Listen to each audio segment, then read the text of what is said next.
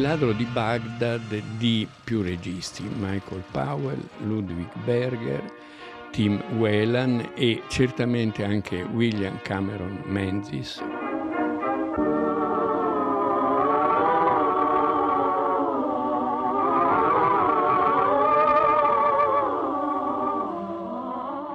Il ladro di Baghdad è un film bellissimo, probabilmente il film che io ho visto più volte nella vita perché ogni volta che lo davano da qualche parte, adesso grazie ai DVD lo facevo vedere a dei bambini. Ho fatto vedere questo film veramente a centinaia di bambini. Quando c'era il film da qualche parte radunavo gruppi di bambini e me li portavo dietro a Palermo come a Torino come a Roma. Io ho lavorato con i bambini e ogni volta il film aveva un successo straordinario. Io credo veramente che sia la super fiaba, la fiaba delle fiabe. È tratto ovviamente dalle Mille Une Notti, ma non ha nulla a che fare con l'Ado di Baghdad del muto di Douglas Fairbanks, che è un bellissimo film, è tutta un'altra cosa. Qui siamo, intanto 1939, guerra mondiale, Technicolor, prodotto internazionale. Internazionale perché? Perché il produttore è Alexander Korda, un ungherese venuto via dall'Ungheria, diventato produttore cinematografico, anzi boss del cinematografo inglese e anche americano perché lavorava contemporaneamente approfittando della lingua unica tra Londra e Hollywood.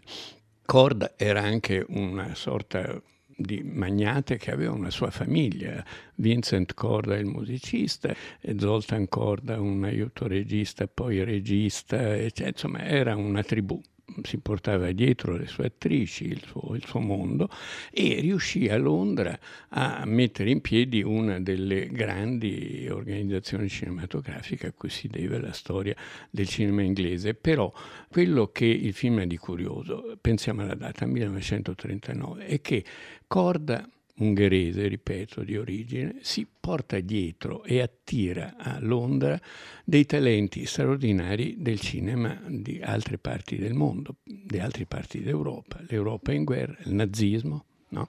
Protagonista, il cattivo del film, il visir Jafar, è Conrad Veidt, grandissimo attore anche di teatro, che era fuggito da, da Berlino perché aveva la moglie ebrea e si era rifugiato a Londra quando cominciarono le persecuzioni degli ebrei. Diventò poi attore famosissimo in America, il cattivo nazista di Casablanca, che tutti probabilmente ricordano, ma condannato lui antinazista a fare le parti di nazista in tutti i film americani degli anni di guerra. E c'è dentro tra i registi Ludwig Berger, che era un regista di operette cinematografiche eh, viennese, di cui ricordo che è il protagonista di un bellissimo romanzo sul cinema e sull'Inghilterra e l'Europa di quegli anni di Christopher Isherwood, La Violetta del Prater che è ispirato alla figura di Ludwig Berger, di cui Isherwood eh, era stato una specie di segretario nei suoi primi lavori che faceva sapendo le lingue, insomma, quasi un mediatore. Il romanzo è pure molto bello. E poi un altro regista è Michael Powell, che più tardi, avendo come produttore Emmerich Pressburger, altro emigrato anche lui ungherese, e fece coppia. Emmerich era il produttore e lui il regista e fecero alcuni dei capolavori più straordinari della storia del cinema, Narciso Nero, Scala al Paradiso e tanti altri. Insomma è un film composito dove c'è un po' di tutto, c'è mezza Europa che a causa del nazismo si ritrova lì intorno a cosa e produce un capolavoro del fantastico con i trucchi, premio Oscar allora, oggi abbastanza puerili a vederli ma che allora erano sbalorditivi. E la trama è molto semplice di fatto, è l'amicizia tra un principe spodestato dal cattivo visir, con il trucco di dirgli tu devi eh, sapere come vive veramente il popolo. Lui si traveste da povero, gira per la Baghdad notturna. Che ha fatto quell'uomo? Quell'uomo pensava un mio sovrano. Pensare è un delitto? Qui in un suddito è cosa imperdonabile. E bisogna governare col terrore. Gli uomini non sanno che odiare, mentire e tradire chi li benefica. Apprenderai un giorno, mio re, che gli uomini rispettano tre sole cose al mondo, la dura sferza, l'aspro gioco e la spada che uccide. Solo col terrore di queste armi conquisterai il mondo. Non è questo che voglio. Che altro vuoi, o oh mio signore? Dar pace e gioia al mio popolo. oh, mio re, è vana impresa. E io ti dirò che cosa dovrai fare per convincerti. Un giorno, verso il tramonto, esci dalla reggia, confonditi fra la tua gente, entra nelle sue case, ascolta, osserva e rammenta. Il cattivo visir lo fa arrestare e mettere in galera, da cui è salvato da un ragazzino, un ladro, Sabu, un ragazzino che poi fece molti film, un ragazzino indiano scoperto da Robert Flaherty quando fece un film in India, un film semidocumentario sull'India. Il ragazzino di pelle scura e il giovane principe di pelle chiara si salvano grazie al ragazzino, anche se il visir li riagguanta e lì essendo uno che ha dei poteri magici, trasforma in cane il bambino e l'altro lo fa diventare cieco. Ciò nonostante attraverso mille avventure, compreso il genio della lampada, che è un gigante che esce dalla lampada e a cui il ragazzino riesce con l'astuzia a far fare quello che vuole, a esaudire i tre desideri perché se no non potrà essere libero, è in suo, è in suo possesso.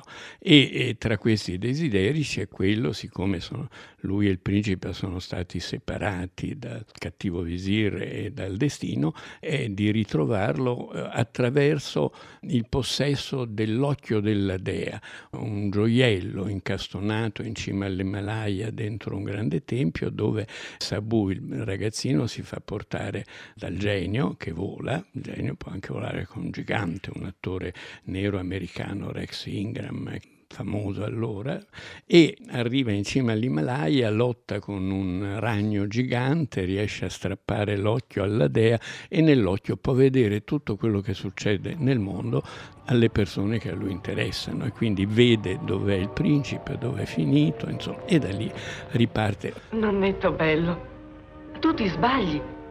Non sono un principe, sono un ladro. Ti abbiamo atteso per duemila anni Oh no, non mi aspettavate. Perché io non sapevo di venire qui, né so come ci sono venuto. Vuoi dirmi chi sei tu? E dove sono io?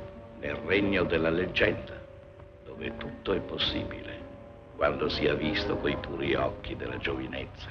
Antichissimamente noi vivevamo in pace e in piena, sicura felicità. Ma di poi, e non per nostra colpa, diventammo tutti di pietra. Voi diventaste di pietra? Ci pietrificò l'orrore per il male fatto dagli uomini che cessarono d'essere i fanciulli e di credere nella bellezza dell'impossibile. Ma quando, come adesso, torna fra noi il cuore di un fanciullo, noi ridiviamo. Per questo tu, cuor di fanciullo, sarai il mio successore. Ecco, vieni con me ruba ai saggi eterni che vivono nel, nell'Empireo, saggi della cultura ovviamente musulmana, araba, saggi siamo sempre dentro le mille e una notte, ruba quasi col loro beneplacito un tappeto volante. Col tappeto volante riesce ad arrivare a Baghdad mentre stanno, il cattivo visir sta per far ammazzare il giovane principe, salva il giovane principe, uccide, eccetera, eccetera. C'è la rivoluzione in piazza. Sulla base di tutto questo la gente si ribella contro il visir, insomma tutto finisce in gloria, però finisce con il giovane principe restaurato con la sua giovane sposa. E lui, il bambino, costretto in vestiti di lusso e non più con il suo straccio intorno all'inguine e basta, che soffre di tutto questo e il principe dice al popolo sarà lui il mio erede, eh, lo faremo studiare, diventerà saggio, eccetera. Questa è l'idea di studiare, scappa via, zompa sopra il tappeto volante e se ne fugge verso, verso l'Eterno e verso altre avventure. Insomma. Popolo mio, tutto io devo ad Abu e quando sarà adulto lo creerò mio gran visir. Lo manderò alla miglior scuola di Baghdad. e i sapienti gli insegneranno tutta la scienza del mondo. Egli tutto imparerà e così in futuro, quando avrà sapienza, saggezza e onor di vita, sarà luminoso esempio ai giovani di Baghdad, che ricorderanno come il piccolo ladro redento dal... Ehi, Abu, dove vai? Tu ormai sei sistemato e allora io vado in giro per il mondo. Ma dove?